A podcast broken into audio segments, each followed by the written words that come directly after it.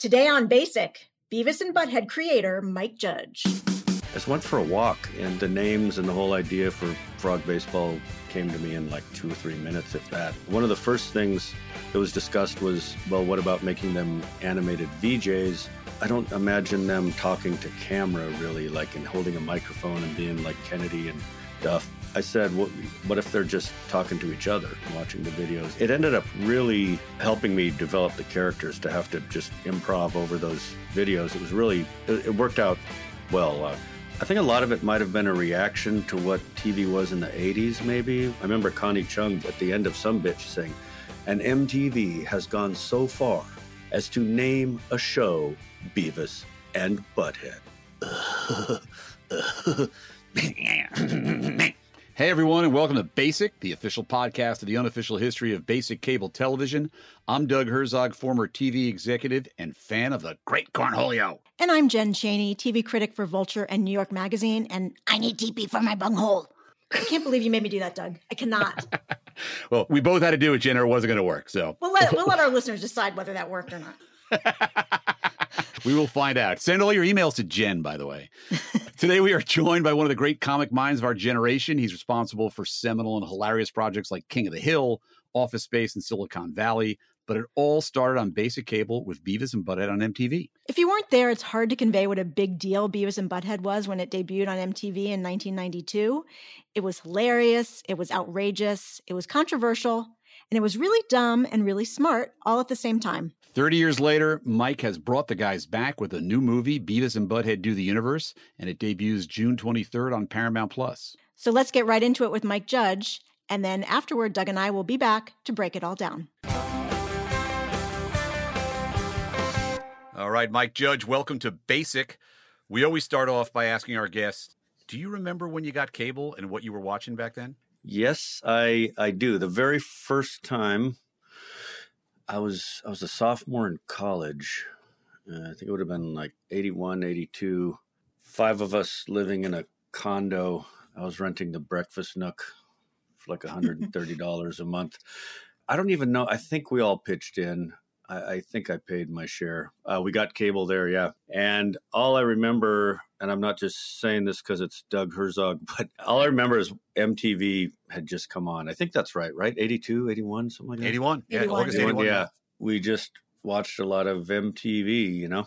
Um, that's all I remember. I don't, were there shows? We had that cable box that the, the thing slid along the bottom. That's how you change a channel, but it had a cord that went to the T V. Oh, right. Yeah. But, uh, but I would, yeah, I would veg out and watch M T V back then when it was a new thing. Well, you are, you are hardly the only one who did that. Uh, I, I, several of our guests have said that too. So in your early years, you, I think you lived in Guatemala when you were really young and then eventually moved to New Mexico.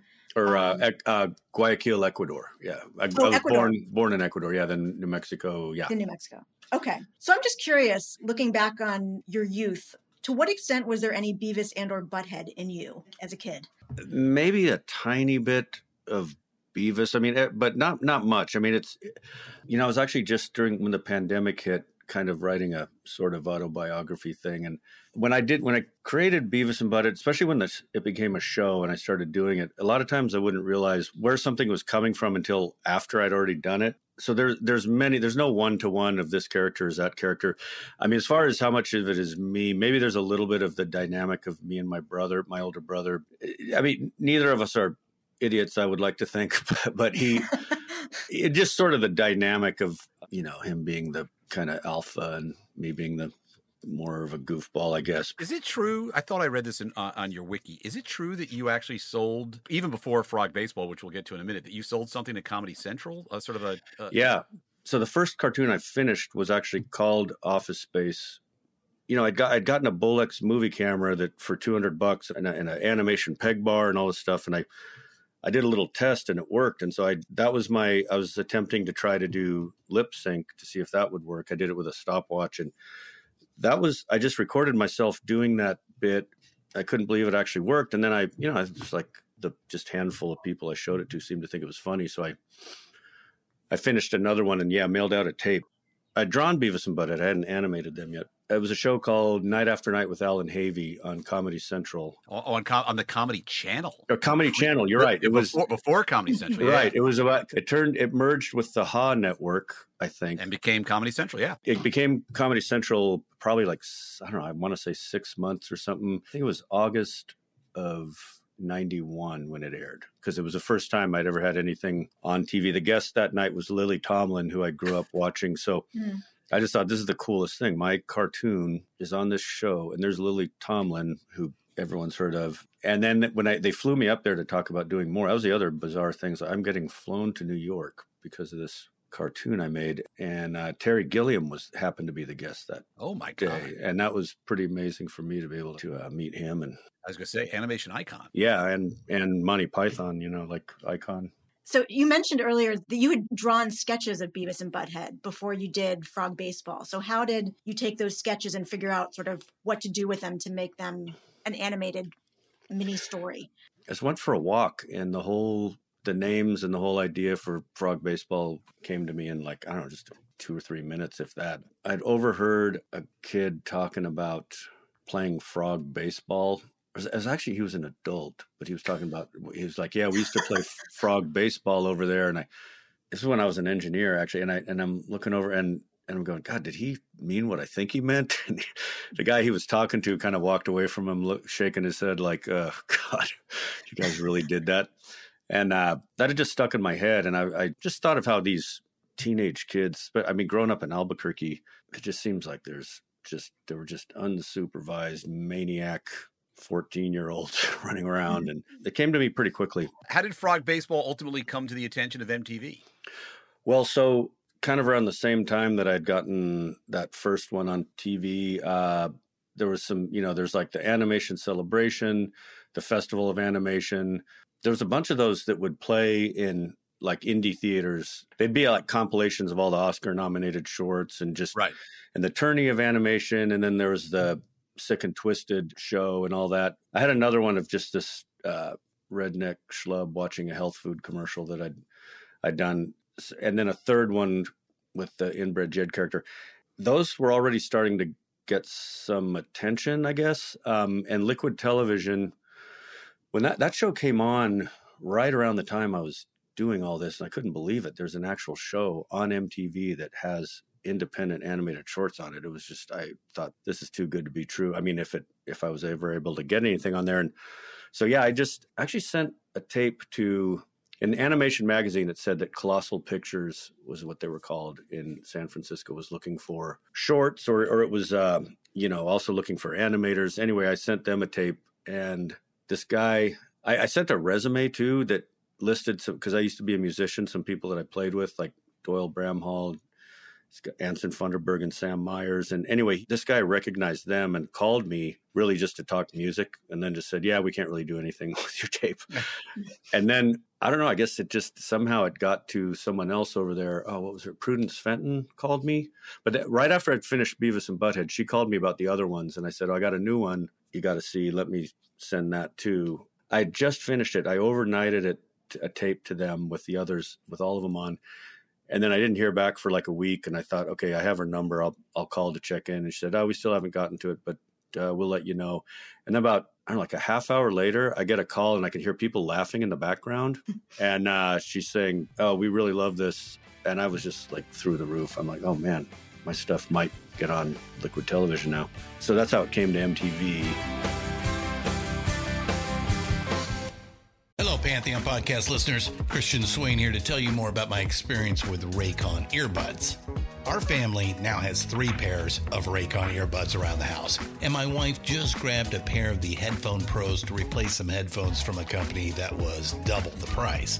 And yes, she loves them. Now, if you haven't pulled the trigger on a pair of Raycons, or even if you have, but you're in the market for another pair because they're just that good, well, now is the time to check them out, because they just launched their upgraded model of the best-selling everyday earbuds. With Raycon's upgraded everyday earbuds, now you also get active noise cancellation, ergonomic design, and multi-point connectivity that lets you pair with two devices at once. New quick charge function, three customizable sound styles plus awareness mode. Available in a variety of vibrant new colors to complement any and all skin tones. I even have a pair of earbuds in a cool green color. I have tried just about every earbud known to humankind, and these Raycons are fantastic. Seriously, if you've been wanting to check out Raycons, there truly is no better time. You're going to ask yourself why you didn't check them out sooner, and Raycon offers a thirty-day happiness guarantee. So what are you waiting for? Go to buyraycon.com slash Pantheon today to get twenty percent off your Raycon order, plus free shipping. That's right, you'll get twenty percent off and free shipping at buyraycon.com slash Pantheon. buyraycon.com slash Pantheon.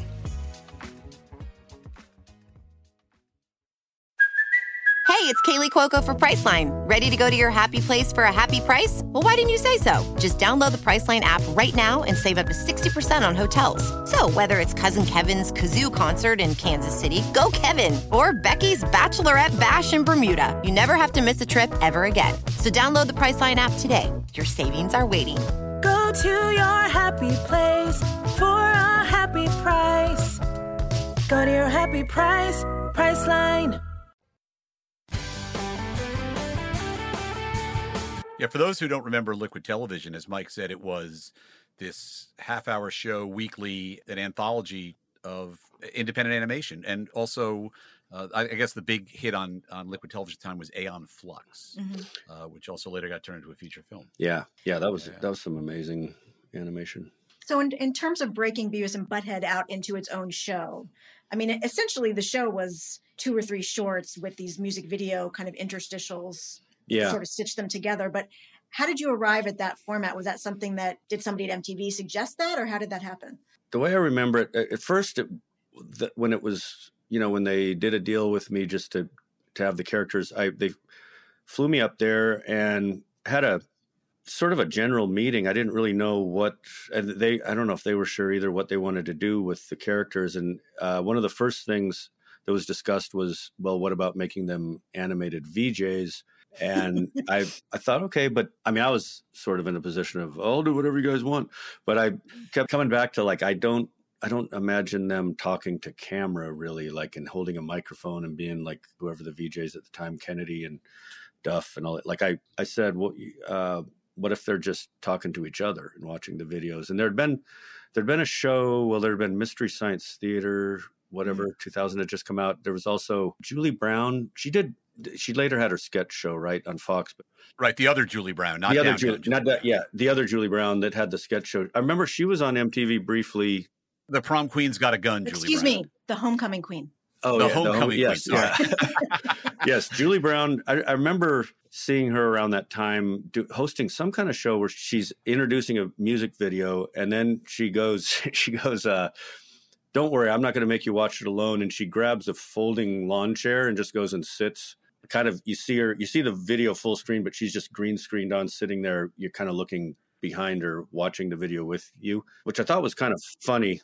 Yeah, Mike, that was part of our great VidCom experiment at M T V. Everything in those days was like, yeah, you can do whatever you want, but you got to show video. Yeah. Yeah, and that's that's about where we were at. I mean, it ended up really helping me develop the characters to have to just improv over those videos. It was really, it, it worked out well, uh, I think. But yeah, that that's how I remember. And oh, and then I said, you know, well, David Felton was also known as the oldest M T V staff writer, former Rolling Stone writer, Pulitzer Prize winner. Pulitzer Prize winner, yeah. Yeah, and, and was just a really funny guy. Anyway, he was, I don't know, he was sort of a big advocate of saying, you know, it should be more than just watching these videos, you know, let's have a two-minute cartoon in the middle of each segment too. And those grew to, you know, like five minutes and then six or seven eventually. But yeah, that's how it came about. We did a pilot using the two shorts I'd done, Frog Baseball and the one where they go to a monster truck show. I remember the first time that we, I, I said, uh, gets, I just was, was suggesting videos, and I, I wanted the most serious one I could think of. And it, it was uh, Nothing Compares to You. Why can't, I'm blanking on her name, the shaved head. Sinead O'Connor. Sinead O'Connor. Sinead O'Connor, yeah. It was funny because the editor was just slugging in, like, just to see what it looks like cutting to the couch and back to the video. So it was just a shot of Beavis and Butt-Head not saying a word, just sitting there. And it, it's got a big laugh anytime it cut to these two dumbasses on the couch. And I thought, wow, this is almost too easy. When you finished the pilot, we took it out and tested it because we did a lot of that. We yeah, I remember. Yeah. To run stuff. We always wanted to run stuff by the audience. So this is a focus group of young men, probably teenage boys. Cool that you invited the women. Thank you. Well, that of female groups too. I was a fan of Beavis and Butt-Head. Yeah. We would always do the groups separately, actually, because at that age, there was, you know, they were so uncomfortable with each other that you would have to do separate boys and girls groups. But so, so these young guys, we show the Beavis and Butt-Head pilot to, and when we're finished and they were excused and on their way out, they all asked if they could buy it. We're like, hmm, we may be onto yeah. something here. They're like, can, they're oh, like, yeah. can we buy that tape? As they were filing out, they were like, literally, can we buy that tape? Yeah, I remember. Uh, how much does that tape cost? I remember Judy McGrath saying she'd never heard that from a focus group. I remember that kid, too. There was that. Well, Abby sent me a tape of the focus groups. I remember a bunch of things about it. But um, yeah, I remember him asking if he could buy the tape. And, and then also the segment he showed me, they had just shown some other Liquid Television stuff. And I, I think Aeon Flux had just ended. And I remember this one kid going, that was stupid. And I just thought of, like, all the work and amazing animation and goes into this, and just some good, those stupid, which really kind of inspired some Beavis and Butt-Head, though. So there, so there was a feedback loop going there. But, you know, focus groups, I guess they tend to be, they'll be like a leader that kind of influences everyone else in the group. Women in Chicago in their twenties, and it was just, it went around the hated it, hated it, hated it, hated it. And then it got to the New Jersey girls, and it was like this... loved it. Oh my God. And and go and there was one girl who didn't like it, and then they all got pissed at her and got in an argument. And uh kind of similar to the arguments and discussions that went on about the show when it came out. So those focus groups, I guess, are probably pretty useful. You know, obviously Beavis and Butt-Head became hugely popular, became a phenomenon. And of course, when when something like that happens, you become a magnet for for controversy. Oh yeah. You know, some of the conservative groups were complaining about the show. And there was there was even a moment when um, a parent accused the show of teaching her kid how to set fires. And, and that's why he set their trailer home on fire. Yeah, that's that's a lot to deal with. Um, how did you handle all that kind of criticism at the time? I mean, well, it's awful, first of all. I mean, it's hard sure. to like, you know, my daughter was around the same age as, as, as the girl that got killed. What had happened is my understanding, and you can look this up. Mm-hmm. It was at, at a trailer park, and this woman had left to go on a date, a five-year-old and a, I think, one and a half year old alone, and like child abandonment, basically. Kid had, was playing with a lighter that she left out, and he started a fire and it burned the place down, and the kid, the younger one, died. And, and I guess the police were questioning her, and she just said, well, he's, he's been watching Beavis and Butt-Head, and that became the headline that that they were looking for, is Beavis and Butt-Head caused the death of a kid. And it was the f- headline of every major network news thing. I mean, yeah, it was really awful. Turned out they did not get cable at at this trailer park. Oh, is that right? Yeah, no, yeah, that that little tiny correction came out later. He had it, he'd likely never seen it. It was just, she was trying to say something to... To deflect. Yeah, to deflect. Yeah, and, and it, this was around that time where... I guess there wasn't a lot of news going on in the world, and like the, you know, there was no, the, the wall had come down, and, and, and it just, I don't know, for some reason, it was that year, ninety-three, where all the, everyone was like, there's too much violence on T V. They had no statistics. They would just do anecdotal stuff. And it just became a thing of like, and, and then Beavis and Butt-Head was the worst show ever for, and it, it was, uh, I remember Connie Chung, before it had ever gone on the air, she's at the end of some bit, she's saying, and M T V has gone so far as to name a show Beavis and Butt-Head. Like, this is just the worst. T V is hit rock bottom. It's just a, so it was definitely a magnet for all of that stuff. Mm-hmm. Well, there's a reason we're not talking to Connie Chung today. I can say that. yeah, yeah. Where are you, Connie yeah. Chung? But the show got show got moved to eleven o'clock after several controversies, right? Which that was kind of a bummer. Right? Yeah, I mean, I guess it was. Except I was I was arguing with a lot of them about how I thought they were rerunning it too many times. So, well, for sure. Well, I beg to disagree. The way I remember it was, well, we had to remove the word fire entirely from the, because Beavis had a thing that he would just go to like fire, fire. And I, I thought we were going to stop going forward. I didn't know we were going to take the word out of every single episode. And that, that was a bigger bummer than moving to eleven. I mean, I understood it. I, I, I don't know. It's, it was, but it was also sort of giving in, you know, which M T V always, unfortunately, overreacted to these things. Yes. Yeah. To the point where like they, they would take the word fire out, and instead of kind of holding their ground a little bit, it's something I, I learned to do a little better when I got to Comedy Central, but M T V, you know, and it was, so whether it was heavy metal or Beavis and Butt-Head or well, everything, they always took it to heart and took it a little farther than they had to sometimes. I thought specifically with Beavis. Certain things needed to be changed and were changed. I don't know that this was one. I think David Felton used to say, because uh, he wanted to do an episode about this, actually. David Felton used to say, it just one letter from one person could cause the entire network to react and take something off. In its own weird way, all of that controversy around Beavis is part of the reason South Park ended up on Comedy Central, because oh, uh, when we were when we were bidding against, I was at Comedy Central at this point. We were bidding against M T V. I had convinced the guys. I go, look, you know, look what Mike Judge just went through. They're, you know, because no, I said it's a, yeah, it's yeah. a it's a teen, it's a teen audience, and they're not going to let you do the show you want to do there.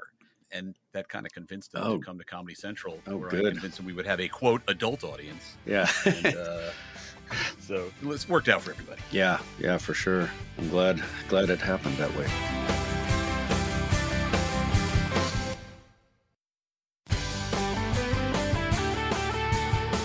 To that, to that point about South Park, we've been talking about this a lot on the podcast, just how during the nineties and, and really into the early two thousands, like, there were just a lot of shows in that kind of vein of dumb, but also very smart at the same time, and like very male, or at least perceived as being very male-oriented. What was it about that time period, and what what was it about Beavis and Butthead that you think struck such a chord? I think a lot of it might have been a reaction to what T V was in the eighties, maybe. The way sitcoms had become, or like, I mean, The Cosby Show was very much like just everybody's going to Ivy League schools, everybody's just great and perfect and wonderful, and T V had gotten very much like that. Uh, and then uh, something like Married with Children, that was kind of the first to sort of cut against that a little bit. You know, you saw it in music too. Like, I mean, when I first saw N W A, like like before that had been M C Hammer, like flashy, shiny stuff. And all of a sudden there's guys just wearing just black shirts and a baseball cap. And just, I don't know, that's my armchair theory, is that some of it might have been a reaction to just, you know, the pendulum always seems to swing, and it's kind of swinging back from whatever the eighties had been. I know that you have a, a a new movie coming out, I believe, maybe this yes. summer or this year. Yes, there's a we're days away from announcing the actual date, so I don't know if I'm allowed to say, but it's, it's very soon this summer. I'm okay. in the midst of it. Yeah, new movie and the series reboot. Oh, really? Yeah, which will come in, I think I can say that'll come after the movie, right after. And will that be on Paramount Plus, or? Yeah, all on Paramount okay. Plus. Yeah. And will they still be watching music videos? Yes, they will, actually. And Yay! Other stuff. TikTok videos, uh, oh, wow. different YouTube videos and shows. What's it like to revisit those characters, not only many years later, but just at, you know, such a different point in your life? You know, I'd kind of question that, like, how, how much longer could I do this? And then I did a thing for uh, the band Portugal the Man. They wanted Beavis and Butthead introducing them at Coachella. It was like three years ago, maybe. It was before the pandemic. I hadn't done the voices in so long. It's not like I ever do that in my spare time. I don't went and did it, and I thought, oh, it still sounds like them. You know, Nancy Cartwright's still doing Bart. I think she's older than me, and Bart's younger than Beavis and Butthead. Yeah, I thought, oh, that was actually kind of fun. And when they came to me, I mean, there was a this idea for the movie. It's going to be the dumbest outer space movie ever made. That's a high bar, Mike. It's very, uh, I can, yeah, I know, it's dumber than Contact or any. That's the dumb ones. I, I think, uh, anyway, the, it, it it sort of sets them up in a way that I think felt kind of relevant. It starts in ninety-eight when the last of the original episodes ended. But uh, yeah, I don't know. It, it it got to be, when we started writing it, it was just really fun to do. And we're also, there'll be some episodes where they're middle-aged also, and those have been really fun to do. It sort oh of gosh. splits off into into two, and those have been really fun. Hey, Mike, I, I got one story I'm going to ask you if you, A, remember, and B, would share. Um, oh, sure. And that is the night of the nineteen ninety-four Northridge earthquake. Oh, my God. Yeah. Oh, that's right. We were all out there. Were, were, you were there too, right? Or you got there after, right? I'm the idiot who flew in the next morning. That's yeah, I, I remember that. Yeah, but just to set the stage, you were out there for the Cable Ace Awards, right? Yeah, with a hotel full of celebrities, the Four Seasons, yes, right? It, I was at, and you could take it from there. Yeah, I was at the Four Seasons. It's fun. My my assistant at the time, Sarah Duffy, I she'd said, uh, "Okay, they want to book you at the Four Seasons. Is that okay?" And I remember my manager saying, uh, asking him, and he said, "Oh, it's a really nice older hotel." And, and I said, "I don't know. That's an older hotel, right?" She said, "I don't know. So what?" And I said, "I don't know. You know, earthquakes." And she goes, "Oh, Jesus." And I said, "Okay, I'll stay there." And I remember checking in. I was on the seventh floor. And I remember look, because I was thinking earthquakes when I'd go to L A. And I, I look out the window and I'm like, oh, there's the swimming pools down there, like on the second floor or something like that. And I thought, well, I could jump out the window and land in the pool and maybe survive. I, don't, I, I swear to God, I thought of this stuff. So yeah, I was like four thirty in the morning. And like like so many other people, I happened to be awake. I'd gotten, I had to pee or something. I got up and it hadn't fallen back to sleep yet. And yeah, it was just like the, like someone took the building and just went, goom, goom. And I've never felt, I've been through earthquakes when I was in college, little ones in San Diego. But like, anyway, I, like a dumbass, I'm going straight to the balcony thinking I'm going to jump in the pool, and which is like the worst place to be because they're falling glass and stuff. And I, I fell on the way there because the ground is going all over the place. You could hear the building cracking. I thought it was just coming down. And I I opened the door and just look out and you just see transformers exploding. And, and the, the water in the pool was just going crazy. I immediately threw on my bathrobe and just ran. The emergency lights were down in the stairwell. And I, I come out onto the Barton Way, the street on the side, and a cab driver goes, "Taxi?" and, I said, "Wait, there's an earthquake, right?" He goes, "Yes, big earthquake. Taxi?" And then I went out to the, I went around to the front, and just celebrities started pouring out in their bathrobes. Like I, I saw, like, you know, it was like Walter Cronkite, Al Pacino, Tony Bennett. Remember Tony, oh, yeah, Bennett, Tony Bennett was around. there. There was, uh, yeah. yeah. I, I've lost.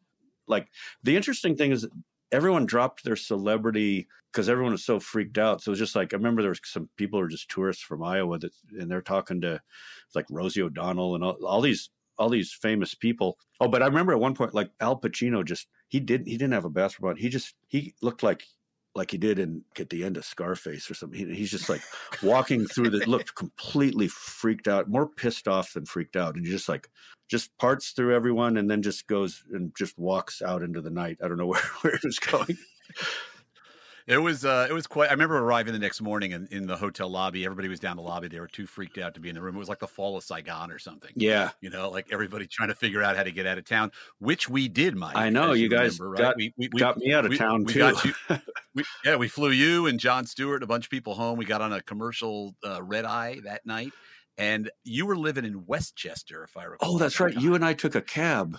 Yeah, and I, you and I took a cab. And you, by the way, I don't know if you also remember, we, oh, I remember. we landed in a snowstorm. Yeah, it was, it was snow all over the ground. We're, we're, yeah, we're fishtailing it all the way up to Westchester. Yeah. And I remember you were the first person I ever saw put a seatbelt on in the back of a cab. Yeah, I was we like, were, I've, we were way ahead of your time. I've survived this far. I gotta gotta see my. It was just my daughter at the time. My younger one hadn't been born yet, but I. Yeah, I was like, I got to get home alive. I, I also remember on the plane, I was next to Jon Stewart, and I was reading that book, Alive, about the... the Not a good yeah, choice for plane reading. I know. I know. know Jon was like, what? Are you really going to read that right now? Obviously, after Beavis and Butthead, you worked on a million different things, uh, you know, King of the Hill, et cetera. But your movie Idiocracy um, has become... unfortunately, more and more relevant. Yeah. And I, I was just curious, you know, what it's been like watching people finally start talking about that, about that movie again. Part of it is, you know, like it's good for me, bad for the world, maybe. I don't know. Like I, that and Office Space both became popular after a lot, like quite a while after they came out. And uh, I want to have movies be popular when they come out, but uh, the, I don't do much, many movies anymore. But that one, you know, it's like, it's weird. I felt like, I mean, I'm always glad to hear anyone say they like it or anything. I that one from from the first day we were in production, I felt like the movie was cursed. Like everything went wrong. It was an impossible schedule. It was, you know, it was supposed to take place during a drought. It was the rainiest summer in Austin in a long time, so we were constantly having to kill grass, which does not feel very good, you know, to make it look barren. And I feel like maybe that curse spread throughout the world after it or something. Now, I'm not superstitious. I'm just like, you know, having just spent so much time and just having such a rough time making it. And, and the studio didn't like it. I mean, I can't really blame them. It was a hard one to market. A lot of times someone will post something on Twitter or something. And like somebody recently posted a picture of, uh, we had this gigantic Costco digital shot, and they posted that with a picture of an Amazon warehouse in Mexico with all the kind of very like kind of slum areas around it. And uh, mm-hmm. it's like, oh yeah, stuff just kept coming. Like actually when Crocs, so, you know, we all remember Crocs, I'm sure. So Crocs, we shot the movie in two thousand four. There were no Crocs out there, and our wardrobe. Um, anyway, she, she showed me these pictures of, she said, this is a startup. Uh, they're making these ridiculous plastic shoes. And, and I, and I said, oh yeah, those are kind of ridiculous. And I said, but what, if they're not out yet, what happens if we do the movie and then they're all over the place? And she said, oh, that's not going to happen. No one's going to ever buy these things. And then sure enough, like when the movie came out, I remember showing it to a friend of mine, and there's a close up of the Luke Wilson's foot on the gas. And he goes, oh, that's funny that you put those ridiculous Croc shoes on him. And I was like, oh no, I, I wanted everything. That, I didn't want anything to seem like it's from present day, you know? So that I, then, you know, after the Crocs, it was one thing after another. Here we are. Hey, Mike, our traditional final question is, what is your all-time favorite basic cable television show? Ren and Stimpy comes to mind, I guess. Like just yeah. that, like that was like, that show was really just absolutely incredible animation that dropped in the middle of just animation had gotten so bad leading up to, I mean, The Simpsons is great, but that's not also not basic cable. Did Ren and Stimpy precede Beavis and Butt-Head? Or? Yeah, just before. Yeah, it was, like it had just come yeah. on. And I, you know, there's also, I mean, South Park, and then, you know, like Sopranos and Breaking Bad. I mean, there's all these great shows. We'll accept Ren and yeah, Stimpy. Yeah, Ren, Ren and Stimpy is... Yeah. That's a great answer. No one said Ren and Stimpy yet. Oh, so good. good. Okay. Plus, you mentioned the Cable Ace Awards, which you know, we're going to have to do a whole special episode on at some point. We will. We should. Yes, actually, yeah. we should. We Yeah. I, was... I think we should revive them. Uh, you and I should give out the awards, as we're now basic cable experts. Our producer is shaking his head in disgust. Mike, um, thanks so much for being here today. We, uh, we really appreciate having you. Thanks for having me. Good to see you again. Yeah. Thanks, Mike. Well, that was a fascinating conversation with Mike Judge. Funny, interesting, but I can't stop thinking about what we were discussing in terms of, you know, Beavis and Butt-Head and some of the other shows that we've we've talked about on this podcast as a backlash to the quote unquote P C movement of the nineties, um, because I, I feel like we're still dealing with we're still dealing with that, but in a completely different context now. Yeah, it's been, it's been like flip, like everything else, it's been flipped on its head. Yes, you know, when particularly when I got to Comedy Central in the mid nineties, you know, I saw that as an opportunity in a world that was. At the time, again, at the time was becoming increasingly P C, you know, things like South Park um, and even the early version, you know, of The Daily Show and a lot of the things we were doing on Comedy Central, we had something to rail against. And the audience, you know, seemed to come along and like it. But now more than twenty years, twenty-five years later, the world has evolved and changed in many, many, many ways. And political correctness almost takes on a different connotation these days. It's a completely different connotation. I mean, in the nineties, it was the idea of kind of going against political correctness was a sign you're being edgy and you're you're really doing some daring material. To me, there were a lot of liberal people that were like anti-P C, quote unquote. Very much so. And now it's completely it's completely different. It's like P C has become kind of a, a synonym for if I'm not P C, that means I'm being honest, but actually you're being an asshole. Right. and and I think a lot of the, I mean, if you look at, this is not to blow this up too big, but like a lot of the comedy that came out, not just on basic cable, but in general, like in the nineties and into the two thousands, you think about things like thirty Rock and Arrested Development and a lot of other shows where it would do things that were not quote unquote P C, but as to satirize the fact right. that, but a lot of people watched it and didn't get that, that that it was satire. That's certainly an issue on South Park as well. And I think a lot of people look back on those shows now and they're like, gosh, these jokes that you thought were so funny, they're really punching down. And I think that initial kind of anti-P C sentiment in the early nineties gave way to these things. And now, like you said, it's been flipped on its head and it just, not necessarily with Beavis and Butthead, but but I think some of it doesn't sit the same way that it that it used to. No, nothing does. I mean, go back and watch anything, really. Old South Parks, Beavis and Butt-Head, old thirty Rocks, old Offices. Yeah. They feel very different when you're watching them in twenty twenty-two than they did five, ten, fifteen, or twenty years ago. It's it's really it's really incredible. P C in the nineties, when I was in the comedy business and you were kind of making fun of the P C era at that point, it felt like you were making fun of authority. Mm-hmm, right. And, and and now it's it's kind of flipped the other way. Uh, it's it's fascinating. It really, really, really is fascinating. I'll be curious to see what Mike has in store for Beavis and Butthead on the new series he talked about and on the forthcoming movie. I'll be curious to see how the characters hold up uh, amidst all this. Yeah. I mean, the characters have come back occasionally over the years, but bringing them back on what he's describing where they're not just watching music videos, but like TikTok um, and stuff like that. Like, I, and, and I also think that the whole... The whole idea of watching other people watch something, which, as he he was saying, Mystery Science Theater was doing that, Beavis and Butthead was doing that. But that's what, you know, a lot of people watch on the internet. I know my son from a very young age, it was like, I'm watching somebody watch somebody play a video game, or I'm watching this person watching this thing and commenting on it. And I think coming full circle back to that with Beavis and Butthead should be pretty interesting. Yeah, you know, I I, I always forget somehow uh, when I'm talking about, you know, where the world was when South Park started, but Be- uh, Beavis and Butthead was there first, and they certainly made the world safe for a show like South Park, and then after that, Family Guy and everything that came after that. But at that moment, when Beavis and Butthead came on, it was probably the edgiest thing on television, you know, outside of The Simpsons or Married with Children or something like that. Right. Well, I mean, I would argue that Beavis and Butthead couldn't have existed if The Simpsons hadn't existed first. Um, I think that's true of probably every animated show post nineteen eighty-nine. That's probably right. But yeah, I remember watching it with, um, you know, my friends. We were, we loved Beavis and Butthead. There was this ad, and maybe you remember it, maybe you don't. There was one summer where it was just, it was on constantly. And there was like this commercial that was like, America rejoice, Beavis and Butthead is coming every night. And, and we would say, America rejoice, like all the time. Still do sometimes.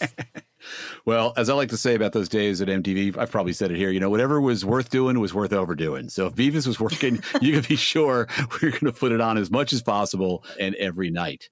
So speaking of which, um, we hope you come back every week to join uh, Jen and I on Basic. We uh, enjoyed having Mike Judge, and we enjoyed having you. We'll see you next time.